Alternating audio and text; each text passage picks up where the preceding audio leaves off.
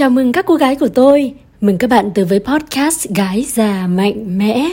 Podcast dành cho những cô nàng trên 27 tuổi chưa có gia đình và hay bị gọi là khó tính. Thực sự chúng ta chỉ là những cô gái thành thị trên 27 tuổi chưa có gia đình và hay cáu kỉnh thôi đúng không? Nhưng bằng một cách nào đó, người ta vẫn gọi chúng ta là những cô gái già. Và thay vì cãi tay đôi với họ, thì tôi nghĩ rằng chúng ta nên tạo một kênh podcast để tâm sự với nhau tất cả những gì mà chúng ta khó chịu cùng. Thời điểm này một năm nữa mình đang ở đâu và làm gì nhỉ? Bỗng dưng có một cái gì đó không rõ hình thù len lỏi vào đầu óc. Kiểu như lục tung mọi thứ của một năm trước đổ lại. Và thấy tôi đã thay đổi quá nhiều. Và những người xung quanh mình cũng thay đổi quá nhiều. Rồi tự nhiên mình cảm thấy bản thân xa lạ và tiếc nuối. Họ bảo họ lớn lên, trưởng thành và hiểu biết nhiều.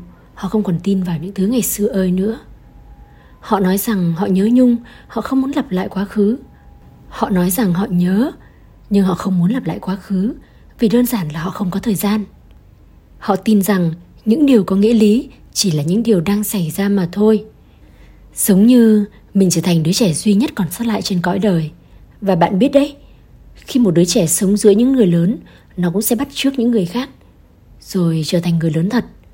Và như thế sẽ chẳng còn trẻ con nữa.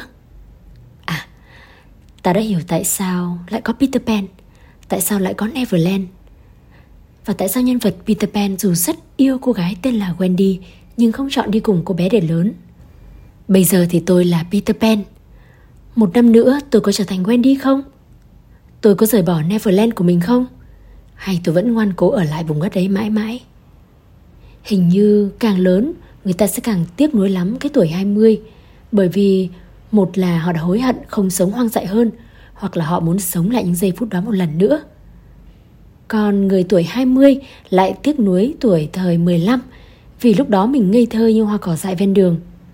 Còn người tuổi 15 lại muốn là người 20 Hóa ra, chúng ta có một vòng tròn trong suy nghĩ Để chúng ta không bao giờ cảm thấy thỏa mãn với những gì mà mình đang có. Cuối tuần rồi, tôi đã gặp lại bạn bè, Vừa nghịch vừa ngân nga hát những bài ngày xưa thời năm 2005, 2007, thời mà tôi vẫn còn là một cô bé tuổi tin. Mới hôm qua thôi, tôi vẫn còn nằm trên nệm và nghe đèn vô bài hát Ngày lang thang. Vì lá thì rơi, sương thì động, đá bất động người thì đi, tóc còn xanh, máu còn nóng, nằm một chỗ để làm chi. Nhưng mình vẫn nằm một chỗ và mình vẫn tiếc và mình vẫn cảm giác tuổi trẻ của mình đang trôi qua và mình muốn giữ nó lại. Còn hôm nay, khi tôi nhận ra mình có vẻ trưởng thành hơn vượt những gì mà tôi muốn, tôi sẽ tìm bài hát nào cho mình để an ủi đây?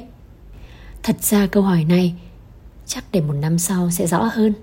Cảm ơn các bạn đã lắng nghe podcast Gái già mạnh mẽ. Hộp thư của mình luôn mở, bạn hãy inbox vào fanpage Gái già mạnh mẽ để tôi và bạn cùng lắng nghe nhau nhé. Xin chào và hẹn gặp lại.